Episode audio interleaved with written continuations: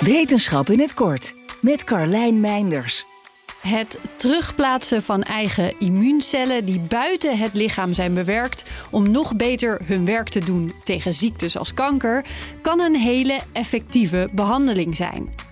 Het zou alleen nog veel beter kunnen werken als deze cellen niet uitgeput raken. Ondanks dat deze cellen aangepast zijn om extra hard tegen ziektes te vechten, neemt die vechtlust na een tijdje af. Hetzelfde gebeurt bij immuuncellen in ons lichaam die niet zijn bewerkt. Als we erachter zouden kunnen komen hoe dat uitputtingsmechanisme in elkaar zit, dan zouden we er misschien voor kunnen zorgen dat ze langer door kunnen vechten. Dat is wat Amerikaanse onderzoekers nu uit hebben gezocht. Ze ontdekten dat specifieke eiwitten het mechanisme aansturen dat de genen activeert die weer zorgen voor het opstarten van de uitputting. Na een heleboel complexe experimenten lukte het ze om die genexpressie te blokkeren. Met als gevolg immuuncellen die niet uitgeput raakten en die zelfs nog harder gingen vechten dan ervoor.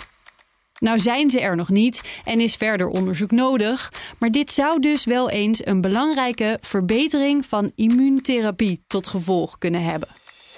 Wil je elke dag een wetenschapsnieuwtje? Abonneer je dan op Wetenschap vandaag. Spotify is partner van Wetenschap vandaag. Luister Wetenschap vandaag terug in al je favoriete podcast-apps. Je hebt aardig wat vermogen opgebouwd. En daar zit je dan, met je ton op de bank. Wel een beetje saai, hè?